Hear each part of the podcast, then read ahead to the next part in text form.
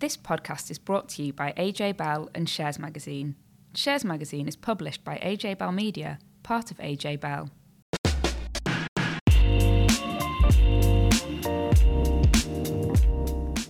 Hi, welcome to the AJ Bell Money Markets podcast. We're back after a summer break, ready to chat about all the important things affecting savers and investors.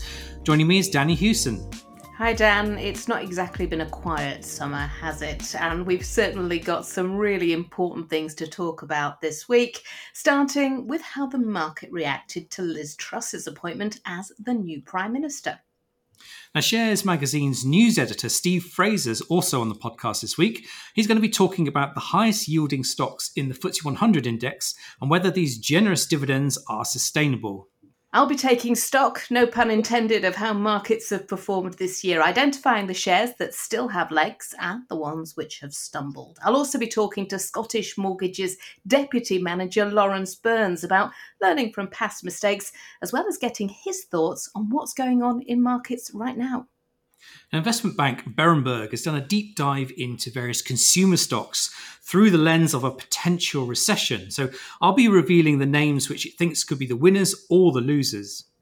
And if you find it hard to access banking facilities near to your home, we've got some good news for you later in the show.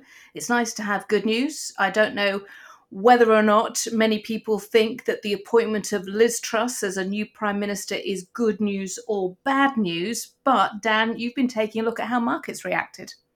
Yeah, I mean, the pound hit a 37 year low versus the US dollar just before she was appointed. But um, actually, once we had confirmation that she's going to be the new prime minister, it started to creep back upwards just slightly.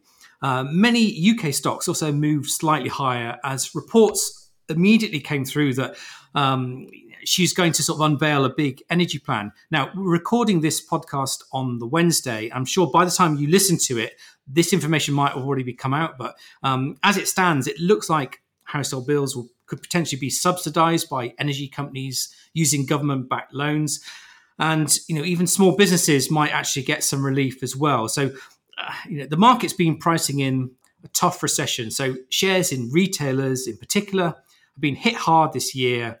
But actually, if you if you find that freezing household energy charges means that this anticipated collapse on consumer spending might not be as bad as feared, investors are sort of been focusing on this potential scenario. So um, the day that uh, Liz Truss was appointed as prime minister, we saw a big rally in sort of consumer-facing companies. So, um, for example, names like Next was up four percent, Boohoo was up seven percent, um, and the pub company Mitchells and Butler, was up nine percent. But actually what happened was the, the next day some of these gains reversed so um, there's still a lot of uncertainty out there i guess next week's podcast will be able to give you a proper update um, based on what um, the prime minister has announced um, but you know, as it stands, sort of, you know, if we see a sort of a cap on these on these bills for a while, it could potentially see the you know consumers start to spend a bit more again. Um, that could drive the economy, but actually that would also see interest rates potentially keep going up as well. So um, there's sort of lots of ifs and buts, and you know having to balance things out. Um, but as it stands, it does look like you know th- this sort of doomsday scenario, which people have been expecting, might not happen.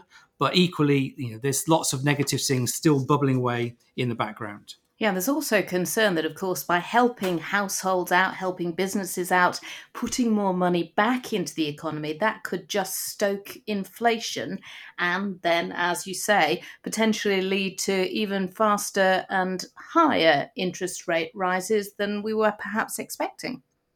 Yeah, absolutely. I mean, it's you know, there's still a lot of uncertainty out there, and it's of course that's not very good for markets. So I think um, anyone sort of looking at the, the reaction on the day of the you know the new prime minister announcement, thinking it's all this great big turning point.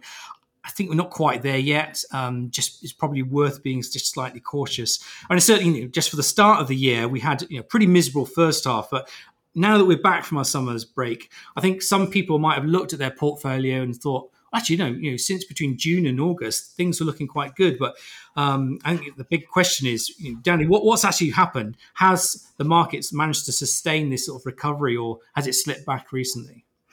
Uh, it's been an interesting one, and I've sort of gone through the the winners and the losers from the start of the year, and you know, oil and gas companies really still flying high. So you've got Energean topping the list, Shell's on there, BP, Harbour Energy all up significantly since the start of the year and all still up over the last months. Um, you've also got a number of defense, not defensive stocks, which are up, um, still sustained. BAE Systems, the QinetiQ Group, although they did see a drop over the last month. And of course, not all of them are, are doing quite so well. So we've got Babcock, Chemring, Meggitt only up just a touch. What has been interesting is commodities. We were talking a lot about commodities rallies at the beginning of the year. And, you know, the big mining stocks, they really dominated the FTSE 350 at, at the start of the year. But, you know, taking a look at how they performed year to date, we've got Glencore up 27% and up 2% over the last month. But that one is is one which is really sort of uh, an outlier because although Rio Tinto and Antofagasta did incredibly well at the start of the year, they've both been down over the last month. And for Expo, which is the world's third largest exporter of iron ore pellets, is in the top 20 fallers. And that, of course, is down to recession fears. Uh, and recession fears are certainly impacting investor sentiment. Um, over the year, what would you imagine the biggest faller is on the FTSE 350, Dan? Oh, uh, I'm putting you on the spot now. That's a tough one. Steve, what do you do? You know that one? I don't know the answer to that. I reckon it might be something like uh, Persimmon, the house builder. Persimmon is in there, but it was ASOS, uh, biggest faller, lost 71% in terms of share price year to date and 34% just in the month. And Aston Martin also in there as one of the big fallers.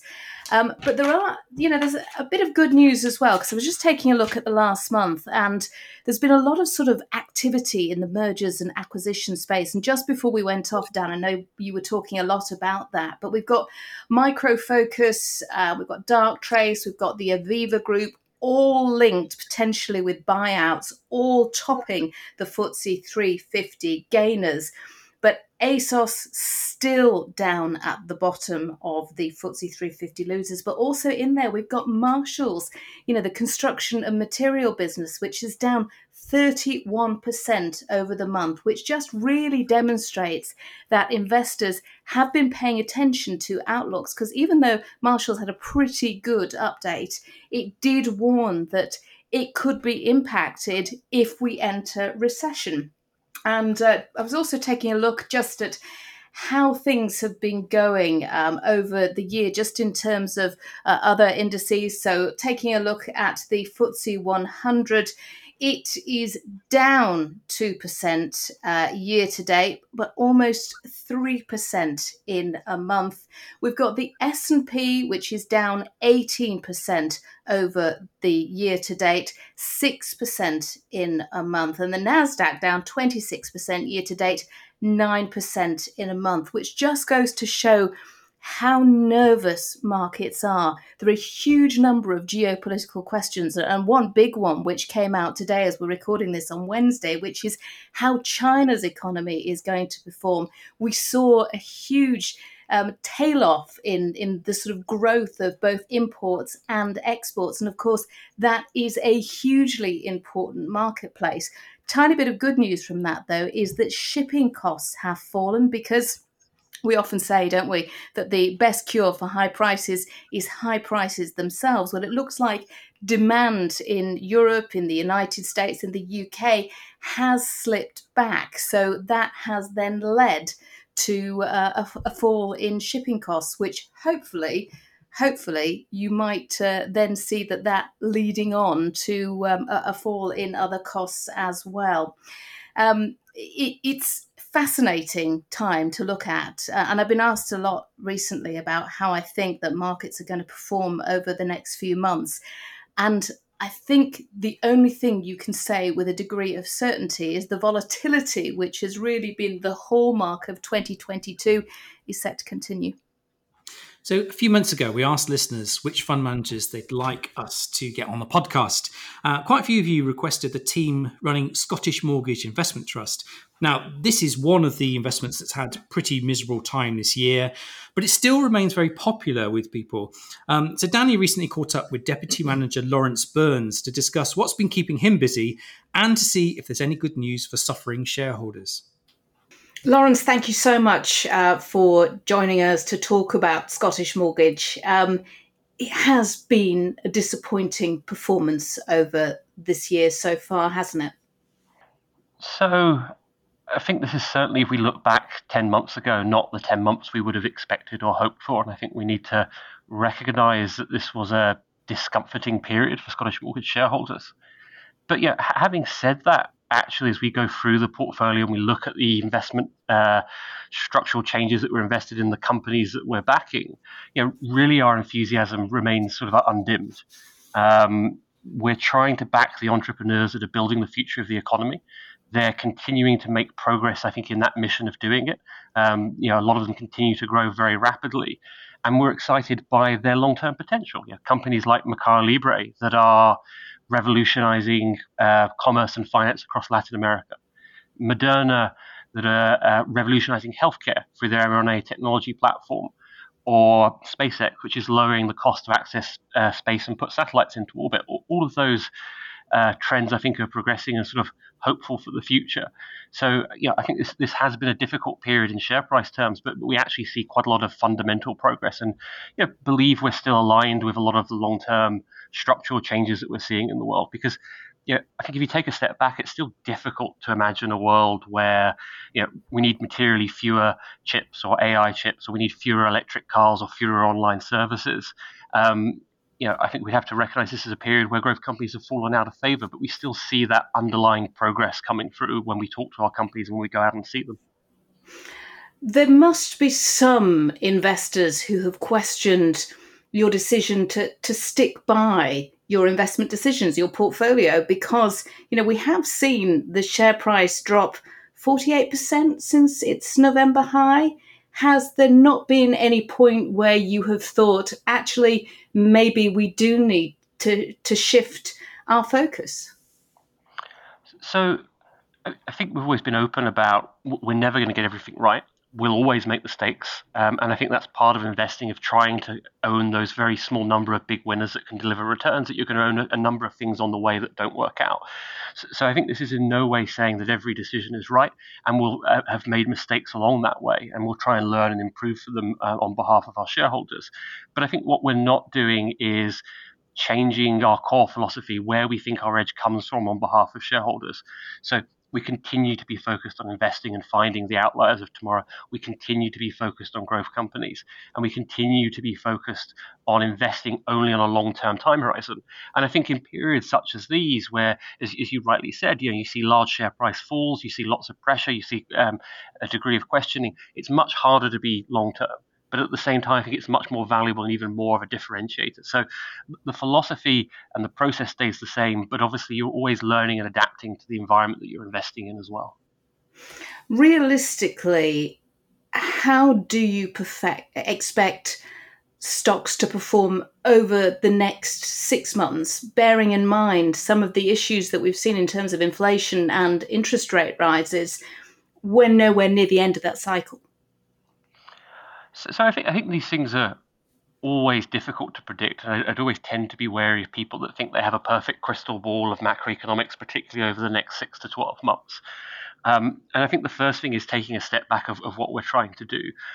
What we're trying to do is maximize returns for our shareholders of periods of five and 10 years.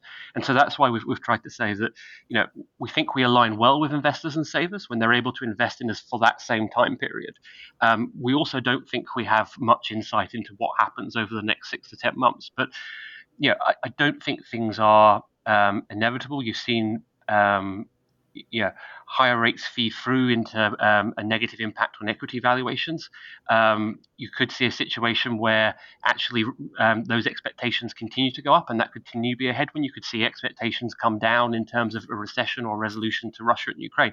I think there are lots of different options of how things could play out. I think our role is again, we're, we're, trying to back the entrepreneurs and the founders that are building the companies of the future that are better ways of doing things, that are structural drivers that will you know, really a bet on radical innovation um, that should deliver long-term value, you know, irrespective of the macroeconomics. But I think it's impossible to say, you know, is that value recognized in the next month, the next six months, or so on. I, th- I think that that would be a, a difficult thing to say. But it would be fair to say that for people looking at their investment and, and thinking about, you know, the next couple of months, that we might not have seen the end of the bad news. So, so, again, I think we need to be, be clear and open. Um, no one has a crystal ball. Is it, is it possible things get a bit worse before they get better? That that's completely possible. Um, I don't think we're being consistent with our time horizon if we start saying that we, we, we what we think is going to happen in the next few months. I think what I would say is that, you know, as I said in the earlier comments, we still think uh, we're invested in some really interesting, exciting long-term trends. We still see progress along those lines. Um, but we're now also investing in an environment where growth has been materially out of favor. Could it fall more out of favor? Yes, but I think if you're able to back uh, things and people you believe in when they're out of favor, that that tends not to be the worst time to do so. We had a, a question in from a money and markets listener, Peter Gower, who wondered: Is Scottish Mortgage actually a high risk investment vehicle? So, I think again you know, we, we talked a bit about the time horizon, so I think that that needs to be aligned. I think the other one is that we wouldn't be going and advocating for someone to have their entire savings within Scottish Mortgage. I think it makes a lot of sense as part of someone's savings is that bet on long-term change, um, and I think within that it makes um, you know a, a, lot of sense and context. But as we sort of look at the portfolio, you know, we have a number of companies, as I said, that continue to grow rapidly, um, that are producing prodigious free cash flows. Um, you know, I, I think the risk is investing in the economy of the past more than it is investing in the economy of the future. Just let's talk about one of your biggest holdings. You mentioned it earlier, Moderna. Why has it performed so poorly on the stock market this year? Yeah, I, I, think that's a really interesting one because if we go back to interest rates, inflation, or a dislike of concepts or lack of profitability, you know, Moderna is actually producing many, many billions of dollars of free cash flow um, in near-term earnings that are quite high. It's on a very low PE, four or five times earnings. Um, so, so why is it? I think the problem the market is dealing with is that the immediate COVID revenues are very large, and it's permanently playing the game of, of how do these trail off and fade over time. Um, but I think our difference has been that that sort of misses part of the point, which is that mRNA technology, Moderna, wasn't built to solve COVID it just happened that this technology platform was really effective and really efficient at dealing with uh, diseases, and it pivoted to help us solve the COVID crisis. And so for us, a lot of the value is in well, what else can it do? And most of their pipeline of drug trials has nothing to do with COVID. Um, you know, it has things like HIV, Zika, um, you know, in the long run, cancer, um, flu vaccines, and so on. And so for us, it's that long-term potential that we think that the the market isn't sort of properly looking at, and is and so we, we think it's been unfairly punished, and, and that's why it's one of our largest holdings within our trust at the moment. While we're talking about COVID, we've got to talk about China. Um, clearly, its economy is sluggish at best. There is an awful lot that the Chinese state is is doing at the moment to try and prop up the economy. There will be a number of investors shying away from Asian markets at the moment. Do you still see a value there? So, so yeah, China is the second largest economy in the world, um, and at some point it's likely to be the largest economy. We continue to see an awful lot of business innovation and ambition from its corporate leaders. Um, so I, I, don't think China is somewhere where one can sort of write it off completely. Um, I think if nothing else, there's quite a lot to learn from talking to businesses and seeing the business model innovation there. But I, I do think at the same time, um, you know, for some of the sectors of the economy, the regulatory intervention has given us pause. I think, you know, going back to what I said before, some things where we see that, you know, we've made a degree of mistake, was I think we could have been quicker to realise some of the implications of that regulatory intervention. But I think it's important not to see China in binary terms. That, you know, is there still the possibility to invest in fast-growing, transformative companies in China? Yes, but I think there are more challenges and risks now that we see than we would have perceived, you know, 24 months ago. So hindsight is a wonderful thing, but you've clearly been learning lessons. What kind of questions are you asking businesses now before you invest in them or to probe whether or not you continue the investment? Yes, so I think yeah, that there are a range of multitude of questions. Um, I think we're trying to understand different things do they see a transformative opportunity? Is there the ability for this company to be five or ten times larger? What are the external forces that are pushing them and making that possible? What are the changes in the world that they're either driving or benefiting from? You know, to try and sketch out that opportunity. You know, as they scale, does their competitive advantage stay the same or does it actually increase? Because I think some of the companies that have been really interesting investments have been those where actually as it scales and as it grows, its competitive advantage becomes greater, it becomes more unfair, its position. Um, and then I think the other one that's always very important to us is, is management. Um, we want to believe that the company is going to be managed in a genuine long-term way. Um, you know, I spend a fair amount of time engaging with companies and checking that they're not being almost indoctrinated by the financial markets to immediately show profits because the financial markets loves it when you can have a, a quarter that has earnings that are going up.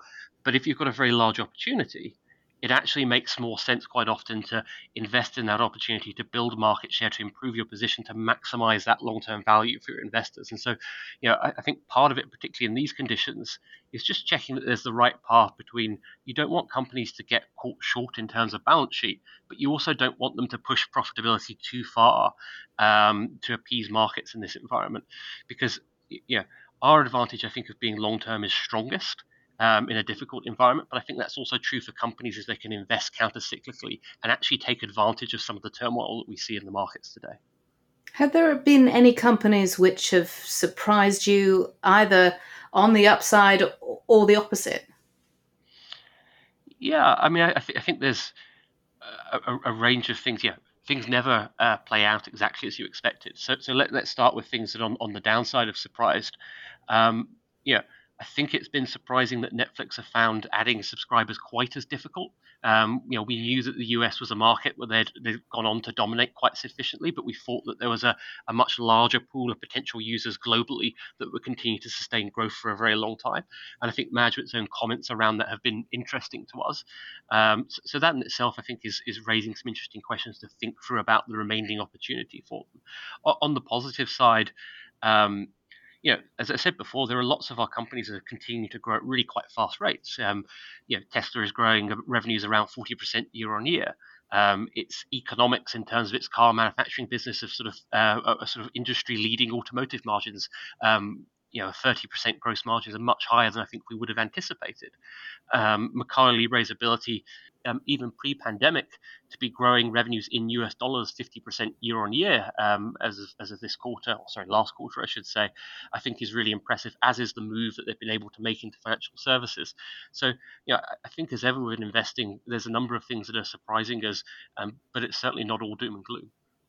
What about chip makers? Because we've had a number of warnings over the, the last reporting period from chip makers, and I think some investors have been caught out, have been surprised by the, the, change in fortunes from a point where you know there simply weren't enough chips around, and everyone thought, right, we need a massive influx to to suddenly them saying, you know, in ter- certainly in terms of gaming, uh, we got too many. Yeah, I, I, think we need to be cognizant that the semiconductor industry has traditionally been a cyclical industry. Um, and you know, I think the, base rate expectation is that that continues. But I, I think it's always important not to lose sight of the biggest bigger picture. So if you go back in time in Baillie Gifford, one of the reasons we were slower than we should have been to own ASML, the Dutch chip maker that does lithography, um, you know, was because we kept getting caught up of, well, where are we in the cycle and trying to permanently time that cycle perfectly. Whereas actually, I think the, the innovation that's allowed us to own it and, and own it relatively well over the period of time is saying, well, it's going to be cyclical, but this is a long-term structural trend where society will continue to need a greater number of chips over the next five to ten years. So we have the ability to make some judgments if we think we might be at the top of the cycle or the bottom of the cycle. But I think the key thing is that um, you're going to need an exponentially larger number of computing chips into the future, and I think that's what underpins their very um, they're very sort of long-term investment case. And, and you can see the importance even today of chips with, um, you know, it, it's a geopolitical tool as much as anything. These are the, the, the core sort of lifeblood of economies. Um, you know, these are the things that really count, I think, in the 21st century is, is access and the ability to have semiconductor capabilities. Has there been one geopolitical event over the last two years you think that has really been the one that stands out in terms of the impact on the companies that you invest in? I think one of the big changes has been, you know, I think if you think of American policy um, post the Soviet Union, it was a belief that economic openness, economic integration, and prosperity led people to be closer to the Western model over time. It led to political reform. Um, I think the big change that I'm sort of seeing is that I think America has decided that um, some of those countries it was hoping would converge more towards its political model have not done so, but instead have become peer-to-peer competitors that are challenging them um, in the economic sphere, the military sphere, sphere um, the ideological one, and technological one. And I think that friction between America and China looks like it's here to stay, and I think that will define quite a lot of how the 21st century ends up looking. You fielded uh, a lot of questions from investors over the last months looking at performance, thinking about future performance. Do you find, for the most part, that shareholders do understand the trajectory that you're talking about? They do understand that as an investment, this is a long term investment? I think I think the, the answer to that is we, we hope so. We hope in the good years we've talked about volatility, that there'll be bad periods, um, that it, it's wrong to judge us on an exceptionally good year, um, so that some of those things have resonated over time. At the same time, I don't. I think it would be wrong to pretend that this isn't a discomforting period, a period that will challenge people's conviction and faith. And I think we need to you know keep being open with shareholders, keep talking about what we're doing, um, a little bit like we've done today, sort of reassuring that you know the philosophy remains the same. We're not trying to massively um, change all the things that we've talked to you about for the last five or ten years. We're investing in the same way, um, and talk to them both about the opportunities and the challenges that we're seeing, um, and and ho- hopefully, you know, you have shareholders that, that sort of um, listen and are willing to give you a degree of faith if, if they continue to like what they hear. Lawrence, thank you so much for your time. Really appreciate it. Lawrence Byrne, Deputy Manager of Scottish Mortgage. So I think one of the key things to consider with Scottish Mortgage Investment Trust is that you've got to be incredibly patient and understand it's a high risk investment. And I think this year's big drop in the share price has provided this wake up call that perhaps it's not really suitable for everyone. What do you think, Steve? Uh, it's, it's certainly not suitable for everyone, Dan. Um, I mean, uh, it's very high high risk um, and it's very long term growth. Um, and this really is the conviction strategy that, that James Anderson put in place with uh, Scottish Mortgage. Um, and, he, and he retired, of course, earlier this year, um, I think in April. So it'd be interesting. I wonder if his retirement has maybe caused a natural pause for investors to, to, to stop and reflect and see if they feel that the long term is going to produce the kind of returns that, that the past has delivered. Um, it will be very interesting to see whether or not you know Tom Slater and Lawrence Burns um, they want to stick to the, the same knitting um, using uh, uh, um, academic research as their, their, their, main lever. Can they discover the new Tesla or, or Amazon or Alibaba? Um, I, I guess it's a case of wait and see. Yeah, and returns, of course, are one of the main reasons that people are attracted to the stock market because of the superior income you can get versus cash in the bank. But with interest rates now going up, can stocks and shares still trump savings accounts, Dan? This is really interesting because you know rising interest rates are making cash savings accounts much more attractive, and we're actually at the point where the best buy cash rate is on a par with the yield that you get from the FTSE 100 stock index. So you can get 3.5% from Smart Save if you lock that money away for two years. The FTSE 100 is yielding 3.6%. So I think obviously the risk of going into a two-year fixed rate cash account is that interest rates keep going up. Actually, you might have got a better deal if you'd waited a bit. But if, if you bought a FTSE 100 tracker fund, you're taking on a lot of extra risk because you've got money in the stock market, and you know who knows what the extra reward would be. So I wonder if more people are now going to perhaps step away from the lower yielding stock that we see in the FTSE 100 um, and then actually much more focus on, on the sort of the, the high yielding ones. So Steve's here and he's going to talk about the, the, top yielding stocks in the FTSE 100. Just give you an idea of what you can get. Yeah, thanks, Dan. It's, I mean, it's, it's been a fascinating space to watch. And going back to Danni's earlier point about some of the big fallers in the FTSE 100, of course, um, as share prices fall, prospective yields go up, and, and boy, have they gone up. Um, we've got something like four or five FTSE 100 companies that are promising to, to, to um, uh, yield double digits. Now that's pretty incredible when you consider that the average for the FTSE 100 is about 4.2%. Um, so if you look at the top one, it's it's Persimmon, the house builder, uh, who I guessed had had a pretty rough time of it, simply because its yield is, is so high. And and as Danni had mentioned earlier, there's so many factors going on in the economy.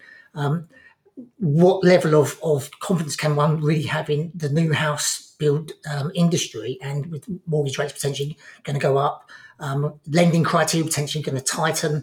Um, so you can see the market is, is, is leaning away from house builders in general. Um, Persimmon's on a 15.8% dividend yield. I mean, it's eye watering. Um, Barratt Development, 9.6%, Taylor Wimpey, 9%.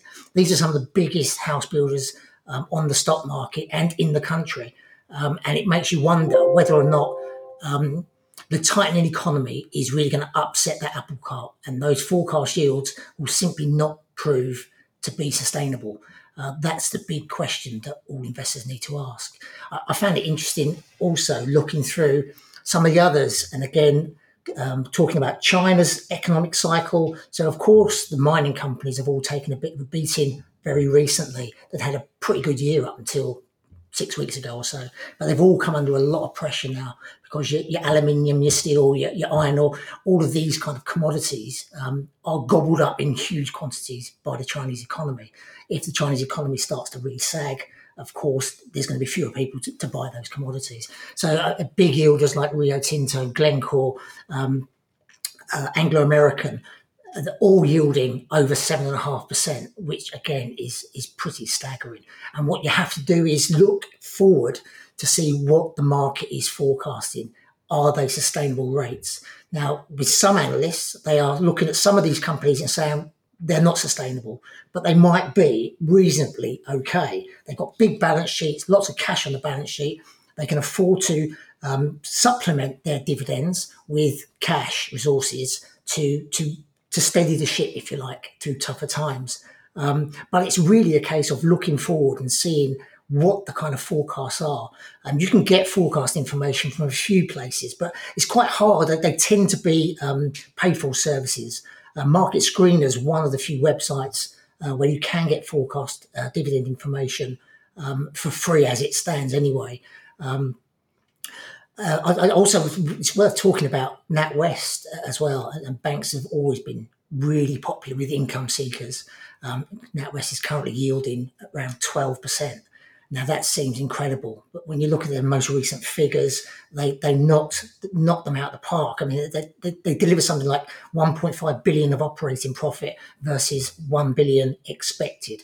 Um, that might lead you to believe that that 12% dividend yield is extremely safe. Hang on though, that only applies to 2022's payout. So we're already nine months of the year through 2022. Um, we've got to really look at 2023. And already analysts are looking at massive reductions in future payouts. Um, I think when I was checking the numbers, uh, the consensus was for the, the um, dividend payout in 23 to roughly halve. Now, what that does to the yield is, of course, it halves the yield. Um, so down to about 6%, which is probably about where you might expect banks to typically sit in terms of income yield. So you really have to be a bit cautious with these headline figures. A, are they sustainable in terms of payouts? And B, look forward beyond the current year to see what analysts are already factoring in. Yeah, I think it's true. I mean, obviously with NatWest, you've got um, the share price has been falling for a while, isn't it? So it's while you may look at some of these high yielding dividends and get think, okay, even even if they cut their dividend by half, you know that's still fine for me. You just have to always factor in that you know do you also want to own a share price a, a company whose share price is falling? So um, it definitely this is a great example of how as an investor do a bit of research before you actually buy absolutely dan and, and and it's really interesting when you looked at the most recent figures of natwest i mean a lot of their outperformance came because mortgage lending was so much better than anticipated now of course we've already mentioned um, the demand for new ho- new homes or, or first time buyers to get on the ladder is likely to to feel the pinch, given the fact that you know the cost of living has gone through the roof, and your gas price is likely to the gas electric price is likely to, to, to go up again next month. So it, it, it's not surprising, perhaps, that analysts are taking a very conservative view in terms of what they might be able to pay next year. I think with dividends, it's also worth following some golden rules you must understand that they're not guaranteed payments. That you know, these companies can can sort of make a statement and say we're going to pay X amount, but they can change their mind uh, straight afterwards. And we saw this during the pandemic. There was a few examples of companies that said, actually, we, re- we had to rethink it, and we're not sure we can really afford to be paying that out now. Um, another thing to consider is that once they've announced these dividends, you quite often have to wait a few months before you actually get that money in your bank. So if you're if you're looking for investments as a source of income, um, and trying to plan that into your sort of your monthly budgeting. Um, just be aware that, that that money does not sort of automatically go in as soon as they've announced it. Um, another thing to think about is tax as well. So if you hold shares in an ISA or, or a SIPP, you don't pay any tax on dividends. But if you're if you're using them in a, in a dealing account, you get an allowance, which is two thousand pounds worth of dividends payments in a year. But after that, you then have to sort of pay different uh, rate of tax based on your income tax band. So basic tax rates, uh, tax basic rate taxpayers will pay 8.75%. Higher rate will pay 33.75. An additional rate you pay 39.35%. So, um, you know, the golden rule is really to, if you can put those income uh, investments into an ISA or a SIPP where you can. Obviously, with with SIPPs, you've got to be aware that um, there's restrictions on when you can actually withdraw it, uh, and even with types of ISAs, with you know, if you've got a lifetime ISA, you, you've got to understand the rules. You can't just freely take that money out. Just just another point, Dan, I think is worth making about about income is you know by putting all your money into into a very few a basket of very few stocks um, is is can be very high risk because of the, the reason Dan has just suggested um, which is why income funds can be um, a great way to spread that risk. And, and what investment trusts have over over OEICs is ultimately they can use surplus cash held on the balance sheet from, from, from times when they've earned better than expected to supplement their, their payouts. So you potentially will get a portfolio of, of anything, I don't know, 40, 50, maybe 100 different income stocks that hopefully any cuts that come to dividends um, get evened out by companies that um, are able to pay a bit more than is perhaps expected. Yeah, Steve, spreading the risk really important, as you say. And um, I was taking a look uh, earlier, talking about the FTSE 350, and only 46 of the 350 had actually made positive gains over the last month, just in terms of share price. But one of those was Carnival Cruises, and this next story might just have a little something to do with it, although I have to say it needs to be taken with a huge pinch of salt. If you read the Sunday papers, you might have spotted something in the mail on Sunday saying it was almost cheaper to go on an all inclusive cruise than it was to stay at home in the UK. That's now that great. sounds great because I'm thinking, yeah, let's go on holiday. Have you ever been on a cruise, Dan? Uh, no, I haven't. How about yet. you, Steve? No, no, I've avoided that. no, I haven't. Uh, and I know that we hear a lot that it is sort of something that maybe older people will go and do. And my mum has been on a cruise and she absolutely loved it. Uh, and clearly, this is one sort of target market that cruise liners are, are brilliant at serving. But the Mail on Sunday ran some numbers. So it found that a three week cruise before Christmas, including flights, Valencia to Dubai, came in at £775 per person for two. And of course, you know, you get everything in, don't you? And also, a 16 night cruise to the Canaries came in at £1,299 per person. Now, they then compared that with the latest research about um, an average monthly household budget based on 2.4 people. They said it came in at £2,548. Now, that doesn't take into account the current rise in food and energy bills. So, you know, you might be thinking, happy days, this sounds great. But of course, you know, small print all mm. those bills are still waiting for you when you get home. So it might sound like fantastic news, but there are caveats, as with everything. Oh, you spoil sports. Yeah, I, I mean, this, is where, this is where Airbnb can come in, surely. so, I, I mean, sadly, I think a lot of people won't be turning their dream of a cruise into reality anytime soon, judging by some new figures out from PwC. So, um, you know, I, I, earlier in the podcast, I, I said that retailers and, sort of pub companies had bounced back on the stock market because people were thinking perhaps um, you know, we won't be cutting back on our spending to some extreme measures, but but actually. Um, even if energy bills are frozen, the cost of living is still incredibly high for lots of people. So, PwC has sort of found that UK workers are facing an average £2,000 cut to real wages by the end of this year, while inflation could peak next year at 17%. So clearly, that puts us in a position for recession. We could see that as early as this year.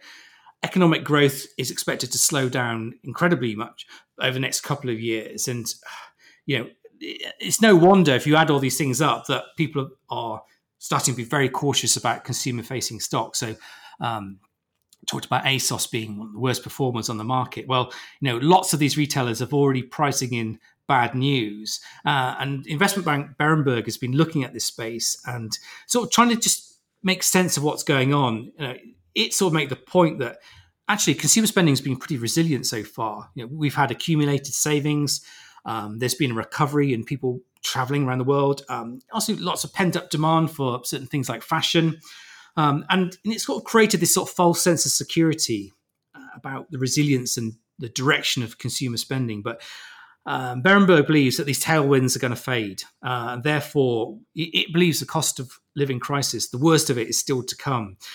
So, what does that mean for investors in this space? In Berenberg's view, the key stock to avoid is H&M. So it's sort of saying that it's it thinks this is the company's most at risk from fashion retailers from a recession.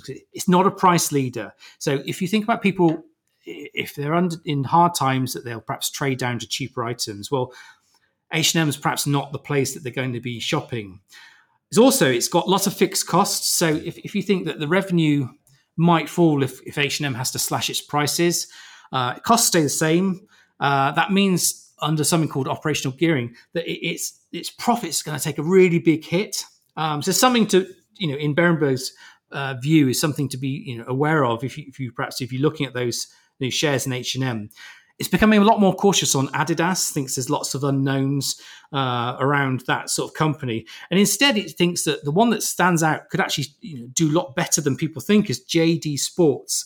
Um, now, loads of bad news already priced into that one but actually this, this company is really important strategic partner for, for many of these big sportswear brands it's got pricing power so it will just pass on any extra costs um, to the customer i guess the key question is you know if there is a recession are we all still going to be able to afford to go and buy you know smart trainers. I can't afford to go to JD Sports as it is. Then. yeah, I mean it, it, it's uh, you know, there's a certain certain type of customer who likes to collect trainers, don't they? And um, I guess if you're perhaps if you, you know, if your its customer base is younger, if you're living at home, perhaps you don't directly have to take on these extra bills. So you know, if you're if you're sort of in your early twenties and you've got a job, maybe you can still go out and buy the stuff. But um, the markets took the view that you know things are looking terrible. But actually, I think the last few statements they, the companies put out have been pretty pretty reassuring, haven't they? Yeah, I think our colleague James Crux has, has, has made a point about them being um, performing better than expected. Uh, not necessarily performing well, but certainly better than expected. I mean, I've always taken the view though that, that, um, that brands like Nike and Adidas and others are increasingly looking to reach out direct to consumers. So I wonder longer term, it won't happen in the next 12 or 18 months, but longer term, I wonder about um, what the relationships are going to be like for JD Sports. We have the exclusivity um, to reach out to the, to the consumer base. I mean, I don't know the answer to that, but it's certainly a, a threat I would perceive that the market might be looking at over a five or six year period. And that, of course, could mean that parents like me who have teenagers who are asking for ridiculously priced trainers for Christmas may end up paying more. Um, oh dear. Yeah.